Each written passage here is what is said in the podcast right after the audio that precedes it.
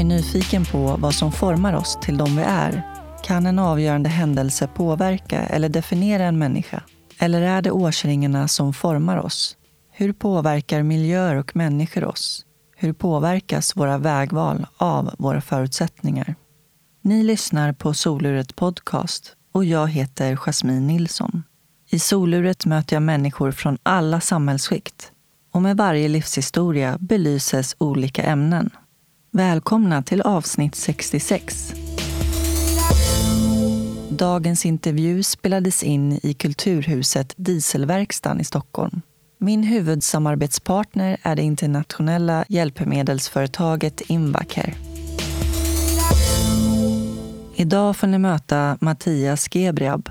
Mattias är en av huvudpersonerna i SVT-dokumentären Älskade Husby som skildrar uppväxten i Stockholmsförorten på 90-talet.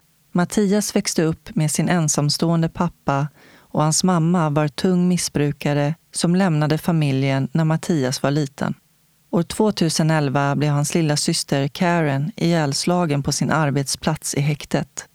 Karens önskan var att få hjälpa utsatta människor och idag hedrar Mattias sin syster genom att själv arbeta med barn och ungdomar inom socialtjänsten. Här kommer Mattias. Tycker jag att vi kör. Det tycker jag. Välkommen till soluret. Matte säger jag, men du heter Mattias. Tack så mycket. Ja, matte går alldeles utmärkt. Ja. Hur är läget med dig? Det är bra. Det är bra faktiskt. Trots att det regnar och mulet ute så är det en bra dag. Jag tycker också det. Jag tyckte att det var ganska skönt ändå. Alltså skön luft. Mer friskt. Ja, men jag gillar den här årstiden. Eller jag gillar alla årstider, men hösten är speciell på något sätt. Det är, Ja. det är snyggt. Men du bor inte så långt härifrån. Nej, jag bor ute på Värmdö i Gustavsberg. Trivs du? Ja, jag gör det. Alltså jag, jag är född och uppväxt i, ute i Husby så att det är ganska stora kontraster ifrån eh, där jag, där jag kommer ifrån från början. Så lugnt och stilla, det är eh, bra grannar, det är lugnt och skönt för barnen. Det var det i Husby också ska jag tillägga, men jag trivs bra. Skönt. Hur känns det att sitta här? Det känns bra faktiskt. Jag brukar vara ganska nervös när, när man ska göra, men det här känns bra. Ja. känns avslappnat faktiskt. Härligt. Jag såg ju ganska nyligen dokumentären Älskade Husby. Ja. Och eh, då får man ju följa bland annat dig och några andra huvudpersoner. Eh, där ni berättar om er uppväxt i Husby. Exakt. Jag blev väldigt berörd av alla livshistorier. Och eh, framförallt så tyckte jag ändå att det, det gav en så positiv bild när man fick höra era reflektioner när ni åker tillbaka 30 år senare och Mm. allt det positiva som Husby har gett er Mm. och som, hur det har format er. Och för många av er har det ju gått väldigt bra. Mm. Ja men exakt. Och det, det, vi har pratat om det tidigare, jag och de som var med i dokumentären. Och alla upplever precis som du säger att det var äntligen en positiv eh, spegling av förorterna och framförallt Husby som i dagsläget kanske inte visar sig från sin bästa sida om man säger med skjutningar och mord och så vidare. Så tycker jag att eh, Maud och Marianne som gjorde den här dokumentären har lyckats eh, lyfta fram sådana saker som, som de som bor i Husby än idag upplever att det är en positiv aura kring Husby och den går det liksom inte att förstöra på något sätt. Nej, jag förstod det. Och det, det var den känslan man fick. Just en känsla av gemenskap och sammanhållning. Och, och jag, vad jag förstod som på dig var att det var viktigt för dig att framhäva att det är inte Husby som har gjort människor kriminella. Nej. Utan det är andra omständigheter. Ja, nej men det är ju det. Och det, det är ju det som, jag, alltså, som vi ser idag. Eh, det här är ju någonting som många har varnat för. Det vi ser idag i Sverige har ju varnats för i många, många år. Det här är liksom inte så att vi bara vaknade och bara, "Åh, vad fan händer? Utan det här har ju varnats för. Liksom. Och jag tänker så här att eh, många av de som är aktiva där blir, blir hellre utvalda än bortvalda. Och om du blir bortvald i skolan för att du inte hänger med, du kanske inte kan språket, du har inte integrerats. Och om det står någon i centrum och ropar på dig, då är du helt plötsligt utvald. Och då har du möjligheter att, att göra karriär, även om den är jättekort. Så har du möjlighet att göra någonting annat för att du har blivit bortvald i skolan. Mm. För att, vad ska man säga, de som styr och ställer i det här samhället har valt bort möjligheterna i, i förorten med bra lärare, bra skolor. Jag menar om de istället hade valt att göra det så att det blir ett statusyrke att vara lärare till exempel så hade det lockat till sig eh, en annan Alltså all cred till de som är lärare och som kämpar på där ute. Men det hade också, om de hade satt en bra lön och en, alltså en statuslön helt enkelt på yrket så hade det också attraherat människor som hade kanske stannat kvar längre. Liksom. Just det. Så svar på din fråga så var det inte Husby som... Husby gör inte folk kriminella. Utan det är systemet som gör att du inte har några val. Liksom. Nej. Det var ju framförallt i samband med de här Husbykravallerna 2013 mm.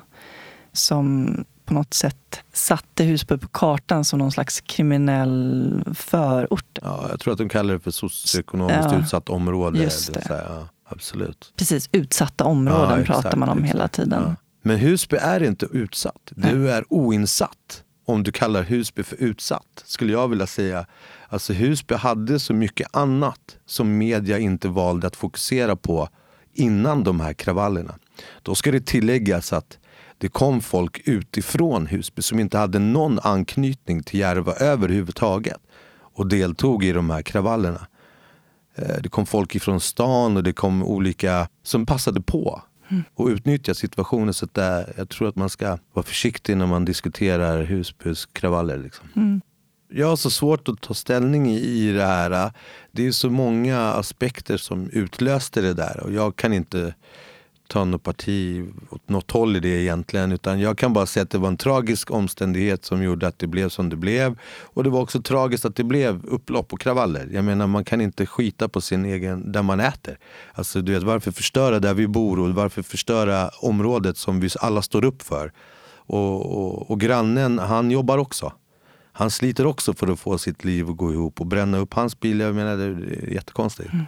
Och som sagt, det, inte, det var inte bara Husbybor som deltog i det här utan det kom utifrån också som passade på.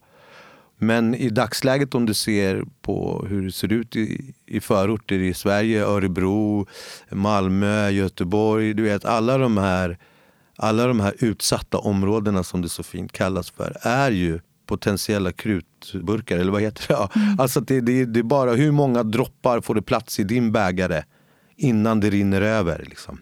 Jag rättfärdigar inte någonting med det. Men att det är människor som placeras i ett utsatt område. Och om du då talar om för någon annan att du kommer från Husby så har du helt plötsligt gjort dig en bild av vem du är du pratar med. Mm. Att du kommer från ett utsatt område. Är du kriminell? Det, det stämplar personen och du sätter människan i ett fack. Och människan är ett... Alltså du kommer att bete dig därefter, tänker jag. Mm. Ja, men det är, segregation är ju så stort samhällsproblem. Ja. Och, som sagt, i Malmö kan man ju också se de här. Alltså, det har ju varit kravaller och Ja, ja men och absolut. Andra, men det, är liksom... det är det som är så knepigt. Eh, och det är det jag tycker att hela den här dokumentären var så bra på att belysa. Att i de här områdena, i de här förorterna i Sverige så finns det sån så otrolig kraft.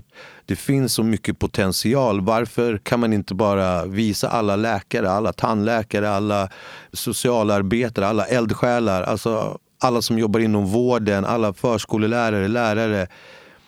Hej, kom igen. Alla, hela de här förorterna är, är laddade med positiva saker. Men det är inte intressant att prata om. Det, det, är intressant att rapportera om bilbränder för att skapa någon typ av hysteri i Sverige. För att om du rapporterar att allting är gott och väl, ja, och då är inte det en nyhet som är värd att rapportera. Nej. Och därför tycker jag att Älskade Husby bör ses av så många som möjligt. Inte bara för att jag själv är med utan, utan för att det är en, en viktig påminnelse om att våra förorter håller inte alls på att gå under. De bubblar. De är, Det är ambitiösa människor som, som bor där. Och en viktig del är ju faktiskt att hiphopen föddes ju Absolut. på 90-talet. Mm. Eh, och jag vet att hiphopen har varit en viktig del för dig när mm. du var liten. Absolut. Ett sätt att uh, uttrycka dig på. Yes. Ja, jag tycker att det är en, en uh, alltid tyckt att det har varit en skön form eftersom att den har så många olika grenar. Den har graffiti, den har rap, den har breakdance. Och den, alltså det finns så många olika grenar där människor får lov att uttrycka sig så som de själva vill uttrycka sig. Eh, och det, det är en form eh, som jag alltid kommer gilla. Liksom. Och det är det som är så konstigt, för jag kommer ihåg när jag lyssnade på rap när jag var liten. Och Då sa min pappa att det där var inte musik. Hur kan du lyssna på det här? De bara pratar snabbt i, i takt till musik. Så här. Han ville att man skulle lyssna på James Brown, alltså du vet, mer så här funk och motown soul typ. Medan idag så är alltså Run DMC, Public Enemy, alltså de här rapparna James Brown för mig när jag spelar upp musik för mina barn. Liksom. De har liksom hängt kvar i, i, i 30 bast. Liksom. Mm. Ja, men det är häftigt. Mm. Men jag tycker att vi, vi tar det från början. Mm, absolut. Du föddes 1976, Yep. 14 september. Vad vet du om den dagen när du föddes? Jag vet faktiskt inte så mycket om den dagen. Alltså jag har ett, ett foto hemma i, i ett fotoalbum där min mamma och pappa och jag, alltså relativt nyfödd på den bilden. Det är väl typ det jag har ifrån, ifrån den dagen. Mm. Eh, om jag ska sammanfatta bilden så ser pappa lycklig ut, mamma inte, ser inte jättelycklig ut på den bilden. Och sen så blev det därefter. Liksom. Mm. Vilka är dina föräldrar? Eh, min pappa han heter Girmay, han kom från Eritrea. Eh, en hårt arbetande man som valde att stanna kvar när min mamma eh, valde att lämna oss jättetidigt när jag var kanske ett år. Tidigare än så kanske så försvann hon ut ur mitt liv. Och hon hade väl säkert orsaker och anledningar till det. Och min pappa valde i alla fall att stanna kvar och det, det tycker jag eh, talar ganska tydligt om vad, vad, vad det var för typ av man. Att han, han stod kvar när det blåste helt enkelt. Och jag önskar att jag hade kunnat följt hans fotspår när jag var yngre och att jag kunde stå kvar och ta ansvar för mina handlingar. Mina handlingar har, precis som min mamma, sårat och skadat andra. Eh, Men nu på äldre dagar, de senaste 6-7 åren, så har jag tagit fullt ansvar för mina handlingar och jobbar på mig själv eh, och försöker göra rätt och göra det min pappa gjorde. Fast en 2020-version av det. Liksom. Mm. Har du fått någon förklaring från honom kring varför din mamma lämnade dig? Nej, egentligen inte. Min pappa gick också bort ganska, eller ganska, han gick bort 2004 under tragiska omständigheter. Han, han avled i en poliscell i Solna efter att han hade fått en hjärnblödning hemma i sin lägenhet. Hade gått ut i Husby centrum och försökt leta efter mig. Eh, blivit omhändertagen och gripen och misshandlad av ordningsvakter som hade eh, omhändertagit honom för att de trodde att han var berusad. Och när polisen kom så körde de honom till en arrestlokal i Solna och där fick han en hjärn, eller där vart den här hjärnblödningen så pass allvarlig så det gick liksom inte att göra så mycket. Och då kördes han in till sjukhuset på Karolinska sjukhus och några dagar efter det så fanns det ingenting att göra så de stängde av maskinen. Och där någonstans så stängde jag väl också av mig själv typ ännu mer än vad jag kanske hade gjort innan. Du beskrev också, jag läste någon artikel där på internet, att eh, du hade sett märken från handklovarna Ja, ja, och ja, ja, betongslag. Ja, han hade ju armar hade liksom gått ur leden, hade en fraktur på överarmen. Gissar på att det är något batongslag. Men alltså det gick inte att, det var ingen som ville utreda det där. Vi anmälde ju eh, polis och ordningsvakter. Säg att det här var på en tisdag. På fredagen fick jag tillbaka brev från åklagaren att brott kan ej styrkas. Liksom. Så hon gjorde väl det där på en lunchrast tänker jag. Och det var ingen som gick vidare eftersom att det var oviktigt. Liksom. Mm. Så där och då, så då, då förlorade jag min pappa. Men då förlorade jag också en stor del av vem jag var och tappade bort mig själv liksom, ännu mer än vad jag kanske hade gjort innan. Jag och min pappa vi pratade egentligen inte så mycket om vad, vad och hur och mamma och deras relation på något sätt. Utan när jag väl blev så pass stor så att jag förstod vad pappa gjorde för mig så var fokuset på något sätt att hjälpa han att hålla sig själv flytande. När förstod du det? Ja, Jag förstod det ganska tidigt. Alltså jag började ju redan när jag var kanske 7, 8, 9 år redan fatta att så här, shit, jag måste hjälpa till här för pappa är inte hemma. Han kommer hem, hämtar mig från förskolan, lämnar mig, nattar mig, åker iväg och, och gör någonting annat. Då fattade jag att han åkte till ett annat jobb. och jobbade liksom på kvällarna för att få vardagen att gå ihop. Uh, ja, så var det. Hur var det att som barn eh, komma till den insikten? Ja, alltså det, det, det, det är sådana saker som man så reflekterar över idag när man har blivit äldre, gått i terapi och blivit förälder själv och försöker eh, jobba på sig själv och sådär. Jag hade ingen aning då. Och jag brydde mig faktiskt inte om jag ska vara helt ärlig då. Utan jag kanske använde motgångar som, som bränsle på redan som förklaring och som ursäkter för dåligt beteende. Liksom, så här. Men det är ändå ingen som bryr sig. Fast han gjorde ju allt han kunde egentligen för att visa att han brydde sig. Men med det så valde han ju också så där att, att självmedicinera. Så han drack ganska mycket för att liksom dämpa sina misslyckanden och sin ångest och vad han gick igenom och allt som han hade blivit utsatt för själv. Liksom. Och med ett eh, alkoholintag så kommer det också fram demoner. Så, där. så att pappa var inte alltid snäll. Eh, han var inte alltid den bästa pappan. Vad gjorde men, han då? Men han kunde bli utåtagerande. Han kunde skylla på sina misslyckanden på mig och på min syster. Eh, att han kunde bli ganska hård mot oss. Men han var, han var, han var ledsen. Liksom. Det, det, jag, eftersom att vi aldrig pratade liksom, om såna där saker. Alltså det var, det var knepigt, men man såg att han led. Så här. Så, det var en ledsen man. Han var, han var nog glad och positiv i, i många och långa perioder men också ledsen och deprimerad i långa och många perioder i min uppväxt. Så jag kan egentligen inte tala för mina systrar. Min lillasyster hon är ju tyvärr inte i liv och min äldsta syster hon, hon får tala sin egen och föra sin egen historia och sin berättelse.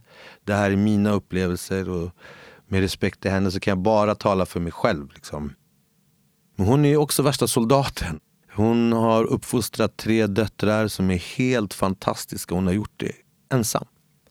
Så att hon är min förebild och min idol på det sättet och det är det jag försöker att vara för mina barn, det min syster är och har varit för sina döttrar försöker jag idag vara för mina barn. Liksom. Så att vi försöker båda två dra det positiva arvet ifrån våran pappa vidare. Liksom. Mm. Och det som har varit, det har varit. Vi kan inte ändra på det. Utan vi, jag, vill inte, jag är inte en produkt av min miljö. Det kanske är ärren på min kropp som talar för vem jag har varit men det inte, definierar inte vem jag är idag. Liksom.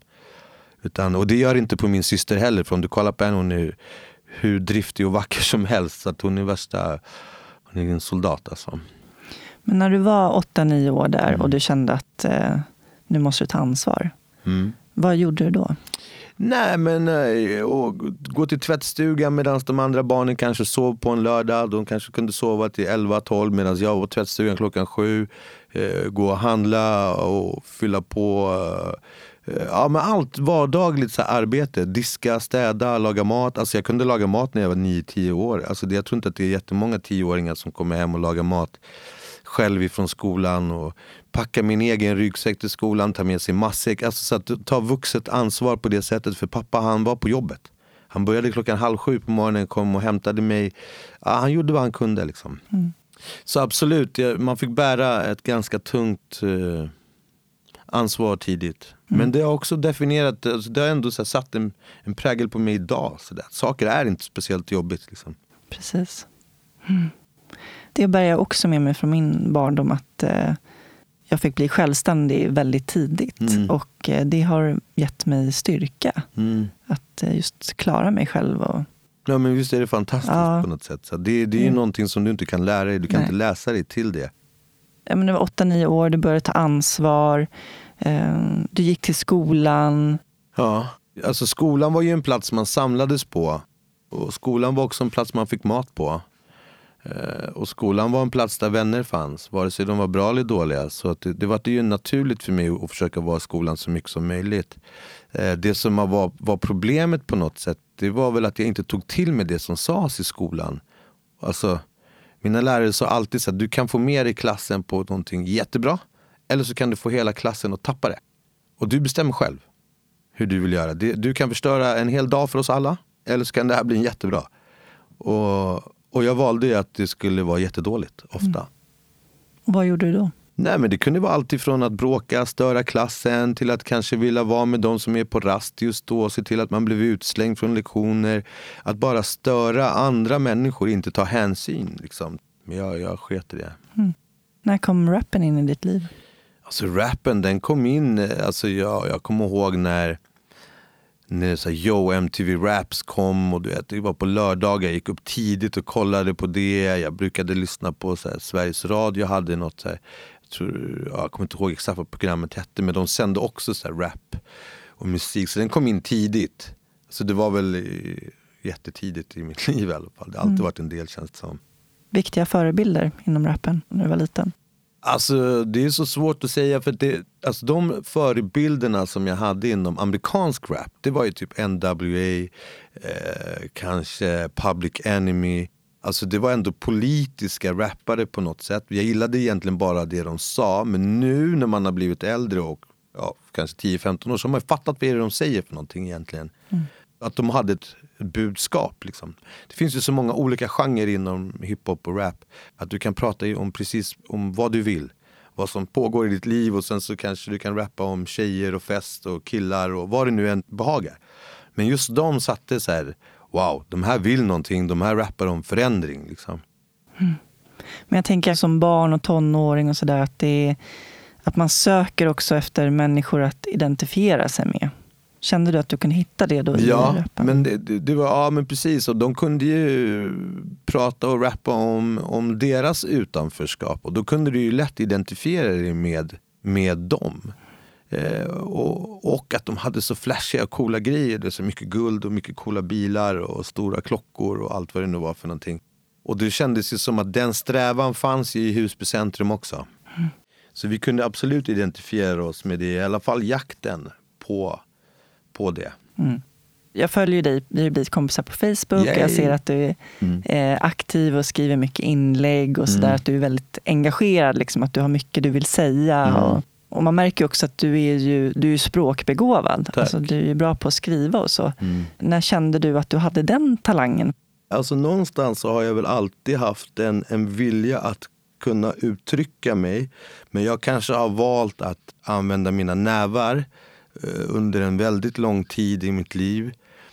Och sen så kanske den frustrationen och ilska, glädje, sorg, vad det nu än är, har hittat sin väg till min hand och jag kan skriva ner det istället. Och jag tror att den alltid har funnits där. Alltså den har funnits där ända sedan jag var liten. Men om jag kanske hade fått rätt verktyg, rätt hjälpmedel så hade jag kanske kunnat varit Camilla Läckberg då. men du förstår vad jag menar. Alltså, det är aldrig bara... för sent. Nej, nej, nej. Alltså, det finns planer för allt möjligt. Men jag tänker mm. att, som jag nämnde innan, att hade det funnits resurser och möjligheter till att så här, sikta, rikta min ilska och frustration ner i skolboken och på papper och penna tidigt. Absolut, då hade det kanske sett annorlunda ut. Men det känns som att jag alltid haft förmågan att kunna uttrycka mig utan att få hybris här på något sätt så känner jag också att jag kan formulera mig rätt bra. Att jag behärskar, behärskar det. Liksom. Ja.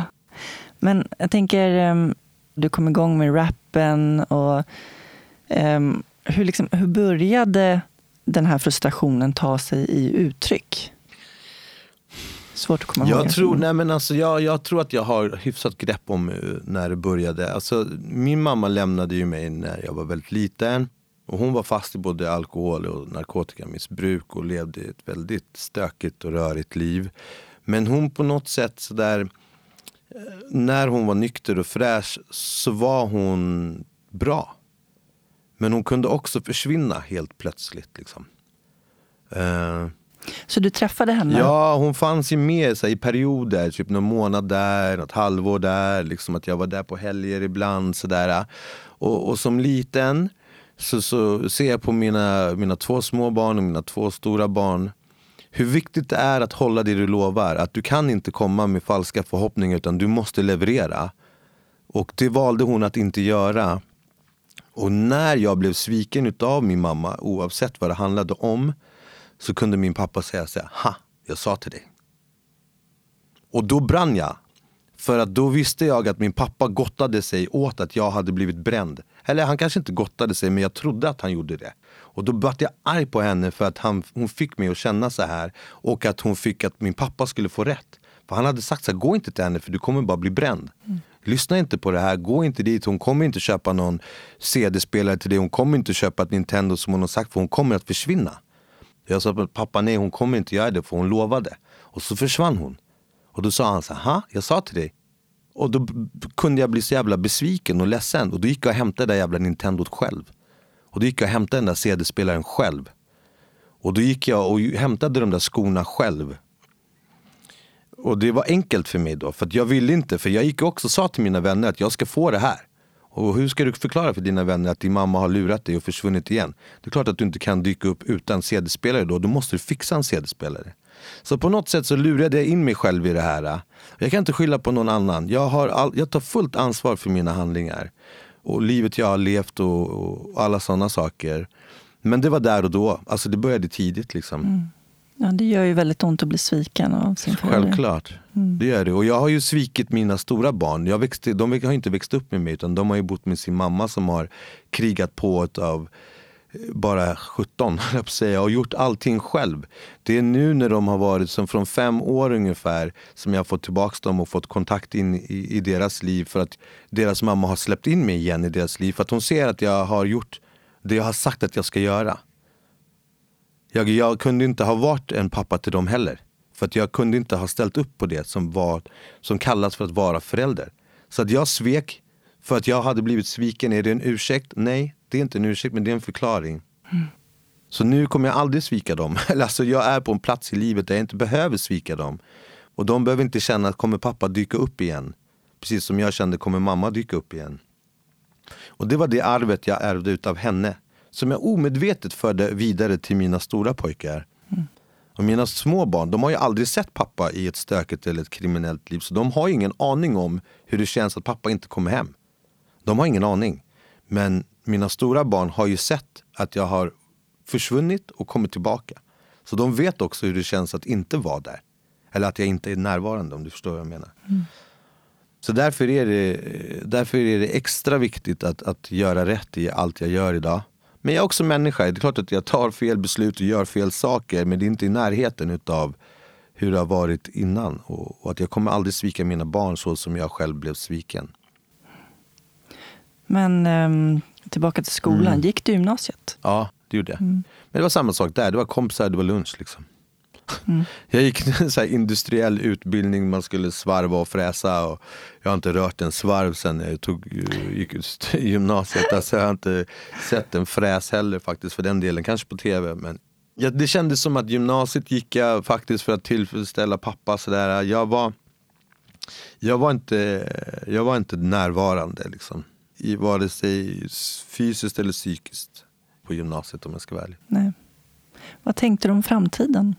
Alltså, vet du, jag tror att jag hade som, jag, jag var tillsammans med en tjej som heter Elinor och jag sa till hennes mamma så här, jag är glad, jag är glad om jag fyller 25. Liksom. Jag minns att jag sa, jag tror inte ens att jag kommer bli 25, jag tror inte ens att det finns en möjlighet till att jag kommer bli så gammal. Liksom. Och nu sitter jag här 44 bast flintis. Men ändå, ändå ja, jag, jag, såg väldigt, väldigt, det var bara mörka moln faktiskt. Mm. Hur såg det här äh, destruktiva livet ut? Alltså för mig var det ju att, att framförallt att jag valde bort mina barndomsvänner för destruktiva vänner och miljöer. Alltså mina barndomsvänner har ju alltid stått kvar med öppna armar och sagt så här, vad händer, vad håller du på med egentligen? Men jag valde bara att söka tillfredsställelse, uppmärksamhet, kickar ifrån destruktiva människor och nätverk, sammanhang, kalla det vad du vill. Och ifrån de här destruktiva nätverken så har jag också fått vänner för livet. Jag ska inte bara säga att det var bara mörker, så jag har jätte, jättemånga fina vänner från de där miljöerna än idag. Mm. Men det var jag som sökte mig till de här medvetet. Och även i de här miljöerna fuckade jag upp. Och ibland blev jag bortslängd och bortkastad ifrån de miljöerna för att jag var för jobbig, för tokig, för extrem för de extrema. Jag vet inte om jag sökte döden. Hur är man då? Ja, ja, men alltså jag, jag drack mest, skrek mest, knarkade mest, slogs mest, bråkade mest. Och även i de miljöerna så finns det ju lagar och regler du måste följa. Eh, och om du inte gör det så blir du ju ganska skarpt tillrättavisad. Liksom. Och det kan ju både handla om fysiskt våld eller hot om våld eller vad det nu än är. Så att det, kamratlig uppfostran kallas det för också kanske ibland.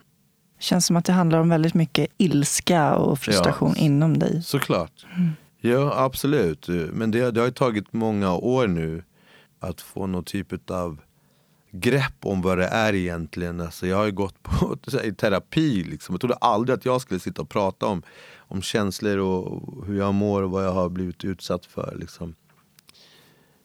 Men det är väl det som gör att man kan komma fram till att det är skamkänslor du känner och hur, hur hanterar du skamkänslor? Och hur jobbar du med dem? Och, eh, hur gör ja. du?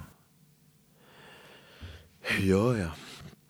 Ja, idag är, inte så, alltså idag är det inte lika viktigt till exempel att här, försöka ha rätt i allt. Så här. Ja, och framför allt så är det viktigt att ta reda på vilka är du har sårat, hur har du sårat och vad kan jag göra för dig? Att vara jävligt ödmjuk i det. Att jag känner inte att jag har, jag har inte tid, jag har inte råd att förlora vare sig mer tid eller människor. Alltså jag har förlorat hela min familj på tio år. Alltså min mamma, min syster, min pappa, alla är borta liksom. Mm. Nu har jag min egen familj och jag är ansvarig för att göra rätt för dem. För att mina fyra pojkar ska kunna titta och kolla på pappa. Kolla han går helt spikrakt, vi måste följa efter han. Och samma sak med min sambo, hon kollar så här, ah, kolla på matte, han går rakt fram, ah, jag kan också gå rakt fram. Och mina vänner och mina, alla som jag umgås med, familjen, vad den är. Jag har ett ansvar, folk litar på att jag ska komma hem och att jag ska komma hem i tid och att jag ska göra rätt. Liksom. Och det, så hanterar jag det. Sen så kan vi gå in på detaljer hur jag jobbar med olika delar i mig själv. Men jag vet inte mm. hur mycket tid du har. Liksom.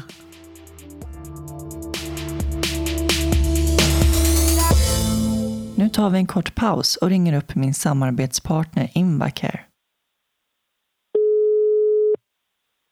Invacare Martin. Tjenare Martin, det är Jasmin här från Soluret. Hur är läget? Tjena, det är alldeles fint med mig idag. Solen skiner och snön ligger på backen uppe i Luleå. Ja, precis. Ni är ju snö. Jag är lite avis faktiskt. Vad gör du för någonting på Invacare? Jag jobbar som säljare på norra delen av landet. Det sträcker sig från Sundsvall och Kiruna upp i norr. Så det är ungefär halva landet. Och det jag jobbar med är manuella rullstolar, elrullstolar, drivaggregat, dynor, sittsystem. Sen har jag även oxygenandningsprodukter.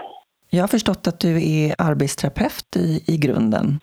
Precis. Jag har ju varit yrkesverksam som arbetsterapeut eh, innan jag blev säljare. Så jag har jobbat inom många olika områden och träffat många olika brukare då med olika hinder i vardagen. Det har hjälpt mig mycket som just som säljare att ha en insikt i hur en vardag ser ut. Ja, precis. Det måste vara jätteviktigt. Du nämnde att du bland annat är ansvarig för drivaggregat och eh, jag använder ju bland annat Emotion hjul som jag är jättenöjd med. Kul att du är nöjd med hjulen. Ja, men precis. Det är en form av påskjutsaggregat som man monterar på sin manuella rullstol eh, för att kunna ta sig fram med stolen på ett smidigt sätt och spara energi och spara på axlar och så att man kan ta sig fram i vardagen utan att bli trött eller dra på sig extra skador. Och sen är det också coolt att man kan göra mycket med Alber-appen. Se hur långt man har rullat och ja, precis. ställa in olika nivåer beroende på hur mycket hjälp man vill ha. Ja, just det. Du använder dig av telefonfunktionerna där i appen. Ja. Det är ju supersmidigt, så man behöver inte ha en fjärrkontroll med sig nu för tiden. Precis. Man kan faktiskt ha telefonen som man har med sig varje dag. Som du säger då, cruise mode eller körprofilerna där som man kan ändra in och uteläge bland annat. Vad är det bästa med ditt eh, arbete? Ja, det är ju att få se att våra hjälpmedel hjälper människor få en bättre vardag helt enkelt. Och sen att jag trivs med jobbet, det är väldigt fritt. Jag får röra på mig mycket, jag får se många olika platser i landet och träffa många olika människor. Och, ja, jag skulle nog säga att det är nog det som gör jobbet. Bästa jobbet jag haft faktiskt. Men du Martin, tack så mycket för pratstunden. Tack själv. Ha det bra. Ha det bra. Hej då. Hej då. Jag läste också att en viktig vändning för dig var när du hamnade i häktet. Ja. När ja, var men det? Alltså, jag har suttit på många olika häkten och arrester i mina dagar. Men jag tänker att eh, det viktigaste var väl också när min syster hon blev brutalt mördad på häktet i Flemingsberg. Eh, och kort därefter så fortsatte jag eh, vara ännu mer destruktiv och hamnade på häktet på Kronoberg. Och de som öppnade celldörren där var också kollegor till min syster. Just. Och en av dem bara konfronterade mig med hur fan kan du sitta här? Alltså? Du typ drar skam över din systers namn. Liksom. Vad, vad håller du på med? Jag tänker att vi tar det från början också. Okej. eh, Det här med din syster. Absolut. Och det var 2011 Mm. det hände. Det har varit väldigt uppmärksammat. Mm. eh, För det var en fruktansvärd händelse. Ehm, Och din syster hon höll ju på, hon var nyutbildad socionom. Exakt. Kan du ta oss med från början? Hon jobbade som, eh, hon jobbade som kriminalvårdsinspektör på kriminalvården. Alltså så som jag har förstått det och fått det förklarat för mig i efterhand så var det väl som en vanlig dag egentligen på häktet i, eh, ute i Flemingsberg där hon jobbade. Eh, De hade en intagen där som hade blivit förflyttad alltså från rättspsyk till häktet i Flemingsberg på rättspsyk i Flemingsberg så hade de tagit honom med en sax fasttejpad runt foten. Alltså han hade tänkt att begå någonting på rättspsyk. Och då visste inte de hur de skulle hantera honom så då flyttade de honom till häktet i Flämpan. På häktet i Flemingsberg så får inte de här, eller de får att, information om att han är farlig och att han, att han eh, har begått brott och han är, har en, hade en sax runt foten och så vidare. All den informationen har de. Men eh, på dörren så står det att det ska vara två på honom. Det innebär att det är två stycken vårdare som ska följa med honom vart han än ska någonstans. I det här fallet så ska han eskorteras ifrån sin cell till hissen och sen från hissen så ska han åka upp på taket på rastgården i Flemingsberg. Det är två stycken vårdare som tar han och eskorterar han till hissen. Skickar upp han själv i hissen. Och där uppe på hisstaket står min syster själv och tar emot honom. Då ska det tilläggas att min syster är ungefär, eller var 1,50 kanske. Vägde väl 47 kilo. Han passerar henne. Han står utanför cellen eller tårtbiten där och ska vänta på att hon ska öppna dörren åt honom. Och hon möter honom och sen så attackerar han henne med slag och sparkar. Och då är det en annan fångvårdare som sitter uppe i övervakningstornet på den här tårtbiten och ser det här. Och springer alltså ner för trapporna med en batong som hon tar med sig ifrån rummet där hon sitter. Han slår ner den här vakten som kommer med batongen, tar den här batongen. Och hon lämnar och låser dörren så att min syster är fast med den här killen. I en minut, i över en minut, en minut och elva sekunder tror jag för att vara exakt, så går han loss på min syster med den här batongen. Han tar till och med en paus och torkar av blodet med sin egen tröja i ansiktet. Eh, Under den här tiden så sitter det också en, en vän till mig inlåst i cellen bredvid det här och ser det här Nej. genom sin lucka. Så att han kan se hela den här händelsen men han kommer inte ut. Han kan inte avbryta det här så att han är med under hela eh, misshandeln och som till slut leder till att hon dör. Då. När hon som kom ner med batongen kommer utanför och larmar här då kommer ju den här insatsgruppen som de har på häktet. Den kommer efter typ två minuter kanske. Säg att det tar en, en och en halv minut, oklart exakta minuter. Men de kommer uppspringandes med batong och sköldar och allting. Då lägger han sig ner helt frivilligt och låter sig bli gripen helt enkelt utav de här. Ja, det var så det gick till. Ja, det, har varit en, det har varit en lång och knepig kamp och på något sätt få, få någon typ av rättvisa i, i det här och vem som är skyldig. Personen som höll i batongen har ju utfört brottet. Men det är också någon som har gjort, gett han möjligheten till att utföra brottet. Ehm, men det är lite för personligt för egentligen faktiskt för att gå in på detaljer i, kring min systers död faktiskt. Varför då? Eh, För att jag känner inte att jag äger rätten till att uttala mig om henne. Eh, Det är vi är många i familjen som, som sörjer fortfarande. Och på något sätt så kändes det som att vi har, vi har uttalat oss så många gånger kring det här. Och vi vill på något sätt låta hennes minne vara, ja, typ så. Det var, det är djupt beklagligt att, att vi inte fick någon rättvisa i det här. Men att sitta och kritisera någon, det är det jag menar. Att vi kan inte så här, jag kan inte ställa mig på barrikaden och skrika mig blå för att det finns så mycket, det finns så mycket sorg i det här. Som väcks hos andra. Och hade det här bara handlat om mig så hade jag aldrig varit tyst.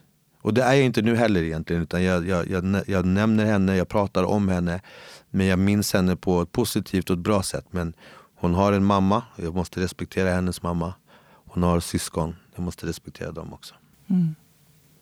Ja, för det vart ju en väldigt stor ja, process av det hela. För exakt. Att det... och, och, du vet media och journalister och allt vad det nu är för någonting är ganska hänsynslösa i sådana här saker. Utan de gottar sig i det här. Eh, folk har dragit i mig och velat göra både det ena och det andra för sin egen vinning och på sin egen hype.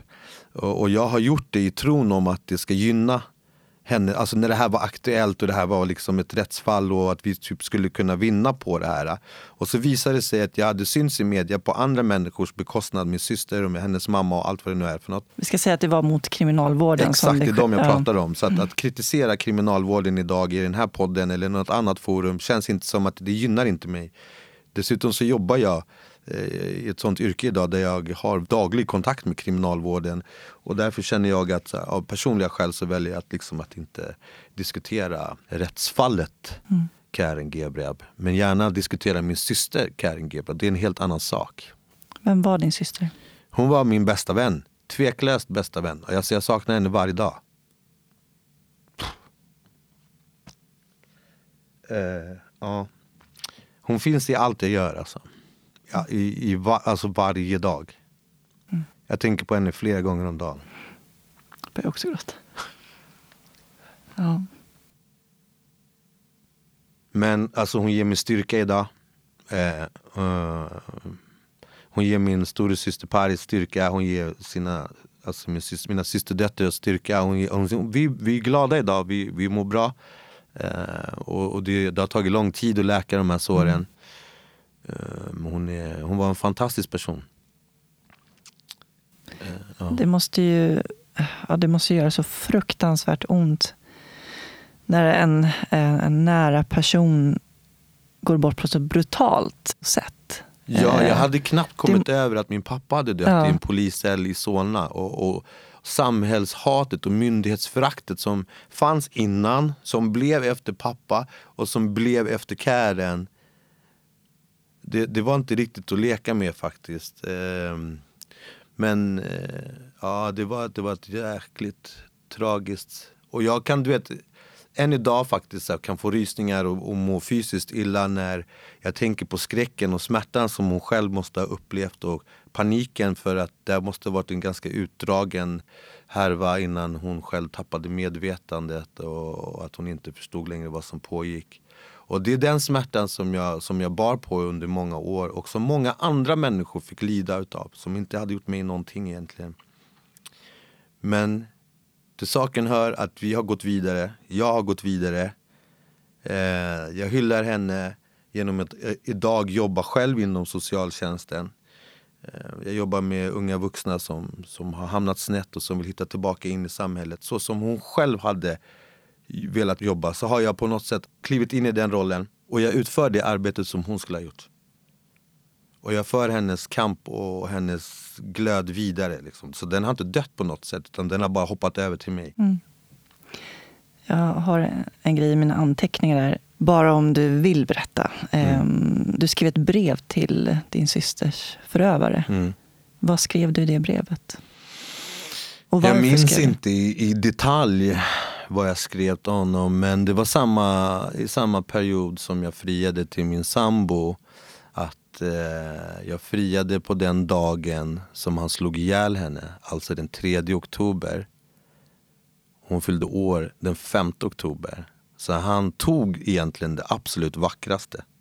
Han tog henne två dagar innan hon skulle fylla 25. Och jag tog tillbaka den dagen genom att fria till min sambo. På det sättet så kan vi fira någonting positivt. Och jag ville tala om det för honom. Att du har inte drabbat mig. Du kanske skadesköt mig. Men jag, jag, jag springer fortfarande, jag simmar fortfarande, jag fungerar fortfarande. Jag är helt med i matchen. du skakade om oss ordentligt, du sårade oss djupt. Men vi, vi har läkt nu. Och att jag, att jag måste på något sätt, hur sjukt det än låter, förlåta dig för att kunna gå vidare själv. Jag kan förlåta dig, men jag kan kanske inte förlåta din handling. Och jag skulle jättegärna vilja ha fått ett svar på handlingen, men jag behöver inte det idag. Men när jag skrev brevet så var jag väl så att jag kanske ville ha ett, ett svar på varför han gjorde det han gjorde. För det fick man inte under vare sig rättegång eller förhör, utan ingen visste varför. Och det var det som så störde mig på något sätt. Men idag så, jag, alltså han bekommer inte mig. Han gör verkligen inte det.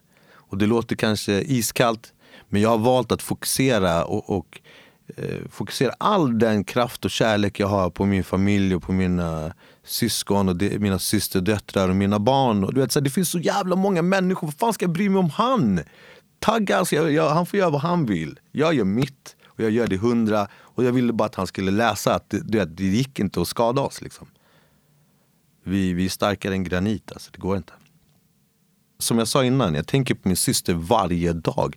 Men att tänka på honom och min syster i samma tanke, det är som att smutsa ner minnet på något sätt. Ja. Jag, du vet, jag, vill inte, jag vill inte göra det. Liksom. Jag, ibland glömmer jag bort vad han heter, så att jag får googla snubben. Förstår du? Men det, det, är rätt skönt för mig att ha kunnat lyckas distansera mig mm. så pass mycket. För han orsakade inte bara min systers skada utan han orsakade mig, min familj och massor med oskyldiga människor och mina mm. barn. Och det, mina barns eh, mamma. Alltså wow. Nej, det, gick, det går inte. Jag är klar med han. Skönt. Ja, faktiskt. Det måste ändå kännas skönt. Ja, ja, absolut. Och då blir man ju genast nyfiken på liksom det här enorma, gigantiska steget att från att känna så mycket ilska, frustration, förakt gentemot eh, myndigheter och rättsväsendet, vilket är fullt förståeligt med tanke på båda erfarenheterna efter din pappa mm. och din syster, så fattar man ju att vem som helst skulle vara jävligt förbannad. Liksom. Men därifrån till eh, att jobba med det du gör idag, för att det måste ju handla om framförallt acceptans för att liksom kunna ja, gå vidare. hur länge, du vet, jag berättade innan här att jag alltså, svek mina, mina stora pojkar och deras mamma. Så, hur länge ska jag rättfärdiga det? Att jag, alltså, hur länge ska mitt dåliga beteende ursäkta att jag inte ställde upp på dem? Hur, hur länge ska jag ursäkta mitt dåliga beteende och Karens död för att inte vara en bidragande medborgare i det här landet. Hur länge? Alltså jag skulle kunna ha pågått i 20 år till. Någonstans var jag tvungen att dra i handbromsen för att jag vill inte att mina stora pojkar ska kunna se på mig som en svikare. Jag måste ta ansvar för det jag har gjort, jag måste ta ansvar för mina handlingar. Och det har varit en lång, lång, lång resa, smärtsam bitvis. Och den är inte, den är inte klar. För att hoppa tillbaka till det vi började med innan vi pratade mm. om Karen, mm. så var det just det att du hamnade i häktet och där mm. någonstans mm. så kom en vändpunkt. Exakt. Och det var väl då jag såg mig själv som en jäkligt smutsig människa. Jag stod där i häktets kläder och jag kunde inte identifiera mig med det jag såg längre. Och jag kunde, alltså, va? Vad fan hände? Hur kunde det gå så här långt? Och, och, och, vem är jag? Vart ska jag? Vad håller jag på med? Vem vill jag vara? Vart ska jag någonstans? Liksom? Och jag försökte svara på de frågorna men jag fick liksom inget svar och det enda som fick mig att försöka få svar på det var att, att börja ändra sig. Liksom. Och det har funnits jättemånga fina människor som, som bör hyllas. De vet också vilka de är i och för sig. Men Fryshuset är, en sån verksamhet som stod och tog emot mig med öppna armar när, när jag väl behövde dem. Och Fryshuset som även var en plats när du var liten? Exakt, ja. så Fryshuset har alltid följt med mig vart jag än har varit på något sätt. Så de, det, det, är en helt fantastisk verksamhet. Och, eh, det finns många eldsjälar som, som har och jobbar på Fryshuset idag som gör ett fantastiskt arbete. Så jag har dem att tacka för mycket. Men jag, eh, min sambo Caroline var också en vändning. Alltså när jag träffade henne och, och kände att jag kunde bli älska och bli älskad utan någon mask, utan någon kriminell identitet, utan någon berusad, påtänd person, utan bara för matte. Alltså där man kunde vara sårbar och där man kunde också vara glad, arg, ledsen. Och hon stod kvar utan att, att försvinna på något sätt. Och jag har aldrig träffat en människa som henne. Jag tror inte jag kommer träffa någon heller. Utan, utan hon är unik på det sättet att hon är, hon är väldigt förstående. Men hon är också väldigt rak och tydlig med vad som förväntas. I vilket sammanhang träffades ni? Eh, vi träffades när hon hade separerat precis, jag hade separerat precis. Så vi hittade, vi tajmade in oss, det var, var Instagram. Shoutout till Insta. så det var, det var så vi träffades. Ja. Jag har sagt det förut och jag säger det igen. Alltså, kärleken river ner barriärer. Absolut. Alltså, kärleken är så avgörande i allt. Ja, och den är avgörande för oss. Och den sätter vi både jag och Caroline i första rummet. Så att vi baserar allt på kärlek i vår familj. Och att vi försöker vara så kärleksfulla vi bara kan mot våra barn. Jag tänker att vi, vi har det som bas. Och sen så bygger vi från det. Och så sätter vi regler för vad som är okej okay och för vad som inte är okej okay, baserat på kärlek i vår familj. Och det är hon. Det är hon som är generalen på det här skeppet. Det är hon som styr. Det är hon som styr den här båten och, det, och jag är tacksam för det. Det är klart att jag eh, är tacksam för, mot mig själv. För Det är ändå jag på något sätt i slutändan som har gjort arbetet. Liksom. Men hon har också varit den som har skyfflat in kol i maskineriet när det har behövts extra boost. Och hon mm. står kvar. Liksom. Och det är inte många människor i mitt liv som har gjort det. Och jag har varit helt transparent mot henne också och talat om för henne vem jag är, vad jag har gjort och vad jag, vad jag har orsakat smärta för andra. Och med vetskap i det så har hon ändå klivit in och stått kvar. Så är det med det. Och jag försöker vara så jäkla ödmjuk jag bara kan inför den tiden som vi, som vi har kvar. Liksom. Och försöker göra det bästa av den tiden utan att fokusera på just tiden. Att bara försöka vara så bra du bara kan hela tiden. Inte när Instagram är på eller när Facebook är på, eller inte när den här micken är på eller när du och jag träffas. Utan att jag försöker vara bra och uppskatta livet när ingen annan tittar. När jag har möjlighet att göra alla de sakerna jag har gjort.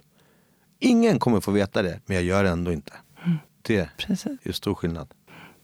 Och du jobbar med socialtjänsten idag? Ja, jag jobbar på socialtjänsten i Farsta på en verksamhet som heter Sociala insatsgruppen. Och hur är det? Det är i perioder spännande, kul, roligt sådär. Men många stunder så är det tufft. Många stunder så är det jobbigt. Alltså rent... Alltså det, det är knepiga tider just nu i Sverige. Det är hårda tider. Det är unga killar och tjejer som är vuxna när de är 16-17. Som ta, har tagit vuxna beslut när de är 16-17. Som lever i en vuxen värld när de är 16-17. Och får ta konsekvenserna när de är 16-17. Och det är inte alltid så gulligt och eh, skrapa ihop resterna på sånt. Det är trasiga människor, det är trasiga killar och tjejer. Som lever, som lever i, eh, på gränsen varje dag. Djupt involverade i grov kriminalitet. Känner du att du gör skillnad? Ja, det tycker jag. Bara genom att vara en vuxen som är närvarande. Som, som ger dem möjlighet till att prata utan att avbryta. Men också ger dem en inblick i att det går att vända på saker och ting. Det spelar liksom ingen roll vad man har orsakat eller utsatt andra för så finns det en möjlighet att på något sätt stoppa det där jäkla hamsterhjulet och ta sig ur det. Du ska inte behöva vara 39 som jag var kanske för att inse att det, går, det funkar inte. Du kan, du kan göra andra saker när du är 16, 17, 18, 19 än att skjuta ihjäl andra människor. Eller sälja droger i centrum eller hänga i stulna bilar på nätterna. Det finns andra alternativ. Så ja, utan att ha hybris så ja. Mm. Och hur känns det att veta att du gör den skillnaden? Det känns bra. Men det är ju så jäkla knepigt också. Jo, men det känns bra.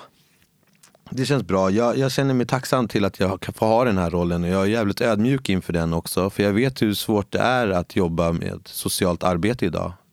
Det är skitknepigt. På vilket sätt är det knepigt? Eh, för Sverige är inte beredda eller rustade för den här problematiken det, socialtjänsten är överarbetad, polisen är överarbetad, skolan är överarbetad. Jag, vet inte, jag kan fortsätta hela, hela dagen här. Mm. Vi är inte rustade för den här problematiken som råder i landet just nu och därför så går det som det går för de här ungdomarna.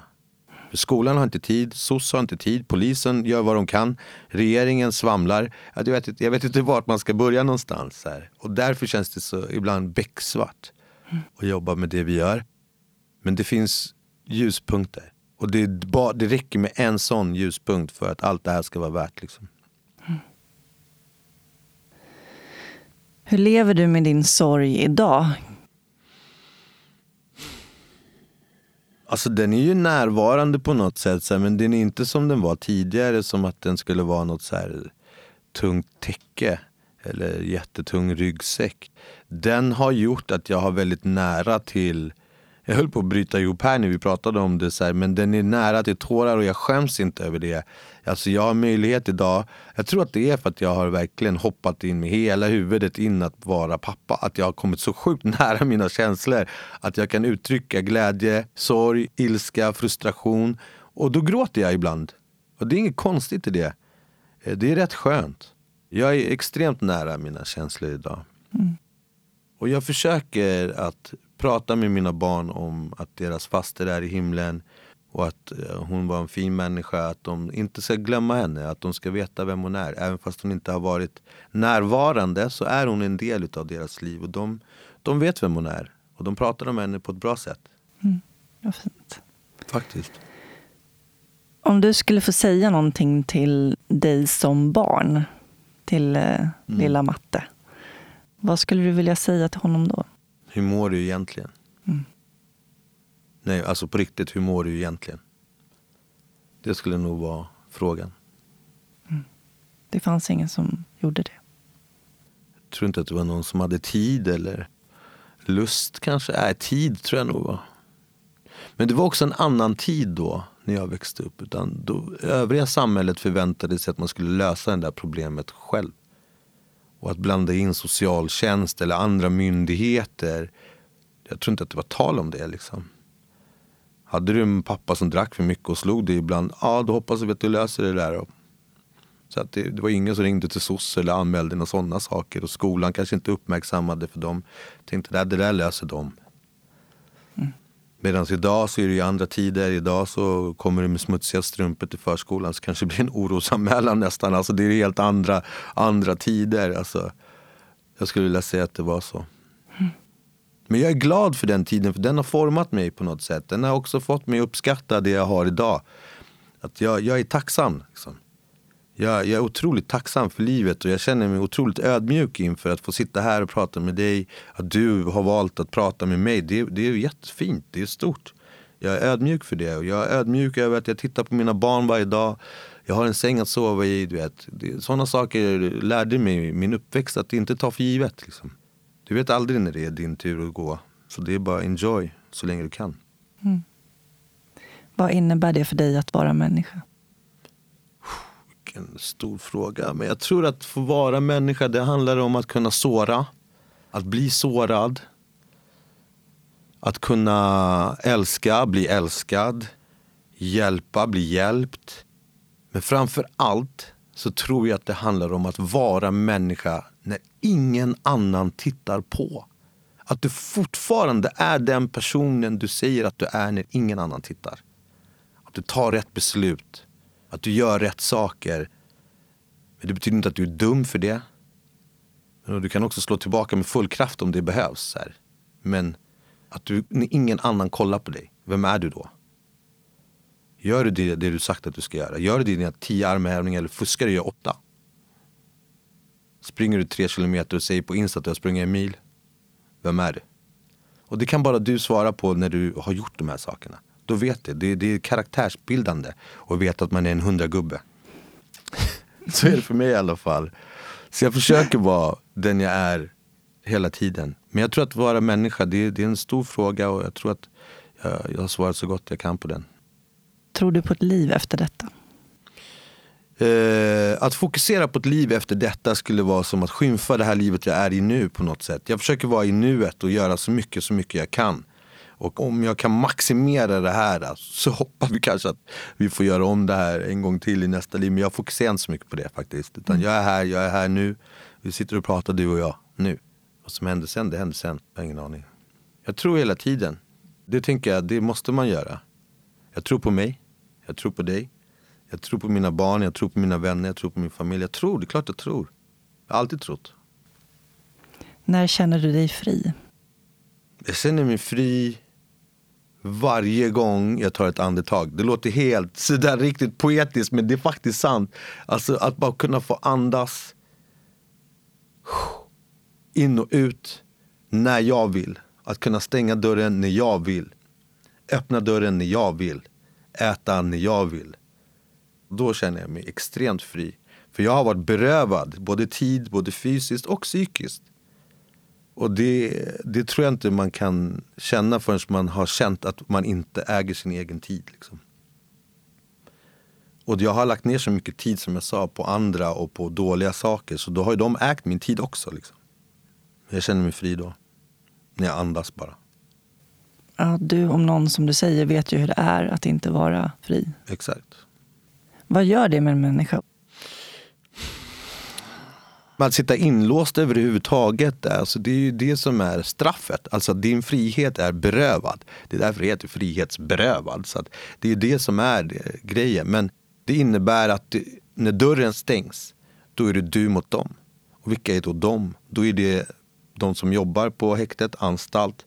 Det är de som representerar myndighet, polis. Alltså alla som representerar någonting annat än det du är hatar man på något sätt. Och då, där skapas ju ett frakt på något sätt. Att det blir vi och dem. Och då måste du vara jävligt stark liksom, någonstans för att klara av det. Och då bygger du upp ännu mer hat och rättfärdigar ännu mer dina dåliga saker. Mm. När celldörren stänger, då är du själv med dina tankar. Och det är det som är straffet. Det är det folk inte fattar. Det är där, då sitter du där. Och bara, jävlar alltså. Måste vara ganska skadad om du inte tänker så. Ja. När känner du dig sårbar? Jag känner mig sårbar så fort mina barn är närvarande. Alltså, de har mig lindad runt lillfingret. Alltså, jag, jag är så jävla tacksam för att jag har mina fyra grabbar. Jag är så jävla stolt över dem. De växer så det knakar. De stora går i ettan nu. De, de små här fyllde fyra i somras och de stora också fyllde sju. Alltså, jag är sårbar. Så fort jag bara tänker på dem så känner jag mig sårbar. I övrigt så är jag rätt härdad. Liksom. Men mina barn gör mig extremt sårbar. Jag älskar dem. Mm. Vad drömmer du om? Jag drömmer om att kunna få sova på helgen. Nej, jag skämtar. Nej, jag drömmer, jag drömmer om bara att, att jag ska kunna lämna efter mig så, så bra saker så att mina fyra barn ska kunna gå med huvudet högt. Och kunna säga, men, men min pappa gjorde sitt bästa. Han, han var en bra man. Så som jag går när jag tänker på min pappa. Jag drömmer bara att de ska ha det bra, att de ska leva det livet de vill leva. Och att de själva får välja vad de vill, vart de ska gå här i livet. Jag, jag är en enkel man, jag drömmer inte så stora grejer. Det är ofta som du vill framhäva din pappa som en väldigt mm. viktig förebild och en bra man. Mm. Och, um, trots ändå att du blev även sviken av honom många gånger. Absolut. Och du fick uppleva sånt som barn inte ska se eller uppleva. Mm. Även för min mamma, hon har också gått bort. Hon gick ja. bort för tre år sedan. Två, ja, tre år sedan. Ja. Mm. Men vill du veta varför jag ja. gör det? Eller? Ja. Anledningen till att jag gör det, det är för att jag med, med åren och med all terapi och allt vad det nu är och mitt arbete väljer att fokusera på de positiva sakerna. De dåliga och de negativa sakerna har gjort mig, alltså det är både fysiskt och i mitt hjärta. Absolut, det kan man inte ta bort. Men de positiva sakerna är mer konkreta. De kan man implementera i sitt liv. De kan jag visa mina barn hur det är att ha två jobb. Hur det är att betala sina räkningar. Hur det är att stå upp och ta ansvar för sina saker och allt vad det nu innebär. Det är de sakerna jag försöker plocka ut och det blir bara vackrare ju mer jag kan hämta dem. Och jag bara ser att hur mina barn kanske härmar mig fast jag har härmat pappa. Och de dåliga sakerna, då, det, det, kan de få lära sig själva. Det behöver inte jag. Alltså det arvet stannar i hans grav. Jag har begravt dem med han. på något sätt. Jag kan inte ta det med mig. Liksom. Jag kan inte rättfärdiga det. Utan det får vara hans grejer och det var mammas grejer. Det räcker. Jag ska försöka att mina är som jag för över till mina barn. Det får vara för, från mig då. Så får de begrava det med mig om du fattar vad jag menar. Jag vill inte skratta bort det på något sätt men det är, det är viktigt att, här, att bara plocka fram positiva saker hos människor. Försöker påtala att shit, du är fan bra. Fan vad duktig du var på det. Att du är dålig, det vet du redan. Men att du är bra, det kanske du inte vet. Du kanske inte har någon aning om du berättade om rampen på din nya bil här. Du kommer lära dig det. Varför ska jag påtala att du är dålig på det? Det finns ju ingen anledning för det. Liksom. det. Jag vill jobba på positiva saker hos människor och det uppskattar jag om folk skulle kunna göra med mig. That's why. Mm.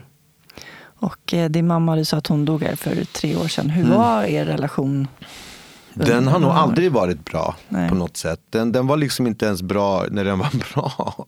Det är jättesorgligt. Jag saknar min mamma men eh, på något konstigt sätt så är jag också, hon levde ju ett jättehårt missbrukarliv. Alltså extremt hårt. Också suttit inlåst på anstalt och häkten och så vidare. Vi levde väl ett likadant liv jag och hon på något konstigt sätt. Fast jag föraktade henne så var det henne jag drogs till på något sätt. Och sen med tiden som gick så hon kunde liksom inte återanpassas till samhället. Hon kunde inte heller reda ut sina demoner. Alltså det är helt uppenbart att hon inte mådde bra, annars hade hon inte levt som hon levde. Jag saknar henne och jag älskade min mamma och jag älskar min mamma. Det är inte det, utan det är mer bara att hon valde annat och jag valde att stänga av. Sen när hon gick bort så alltså jag har varit helt förkrossad såklart. Men också så var det som en dörr som hade stått vidöppen i mitt hjärta stängdes. Och det var skönt. Många tänker så gud hur vågar han säga så? Borde han inte skämmas? Nej, det var fan skönt att veta att nu ligger hon begravd här. Jag kan gå till den här gravstenen och sörja henne där. Jag vet att hon är där. Jag slipper tänka på, har hon blivit misshandlad, har hon blivit våldtagen, har hon ätit, är hon ute på gatan, var sitter hon inne, vart är hon någonstans? Så som jag har känt och stressat i hela mitt liv. För hur hon ska må. Jag behövde inte känna det då. För då kunde jag gå till den här gravstenen och, och veta att hon har, har fått ro. För hon levde inte i ro när hon var fri heller. Så därför. Jag har några antingen eller-frågor här också. Som är lite lättare. Yes, I. Stad eller landsbygd? Stad. Bok eller film? Bok. Kött eller grönsaker? Kött. Planering eller spontanitet? Spontanitet. Se eller höra? Höra. Lyssna eller prata? Pratlyssna. Tack så jättemycket Matte för att du delade med dig av ditt liv. Tack för att jag fick komma. Tack. Ni kan följa Matte på Facebook och Instagram där han heter Matte Fresh. Om ni vill komma i kontakt med Matte kan ni göra det via sociala medier och han brinner särskilt för att vägleda ungdomar i egenskap som mentor. Soluret har en hemsida, soluretpodd.se. Där kan ni lyssna på alla avsnitten och även komma i kontakt med mig. Prenumerera gärna på Soluret i din podcastapp så missar du inte kommande avsnitt. Tack till min huvudsamarbetspartner Invacare. Mer information om Invacare och deras produkter hittar ni på invacare.se. I nästa avsnitt får ni möta Erika Nilsson. Erika bröt nacken i en ridolycka när hon var 24 år och blev rullstolsburen. Hon var nyförlovad och hade drömmar om att bo utanför Sveriges gränser. Men olyckan omkullkastade alla planer och hon bestämde sig för att börja plugga igen och läste medie och kommunikationsvetenskap. Sedan 18 år arbetar hon som projektsamordnare på stiftelsen Spinalis där hon drivit flertalet projekt som syftar till att personer med ryggmärgsskada ska få ett bättre liv. Tack så mycket för att ni lyssnade. Ta hand om varandra där ute. Puss och kram. Hej då.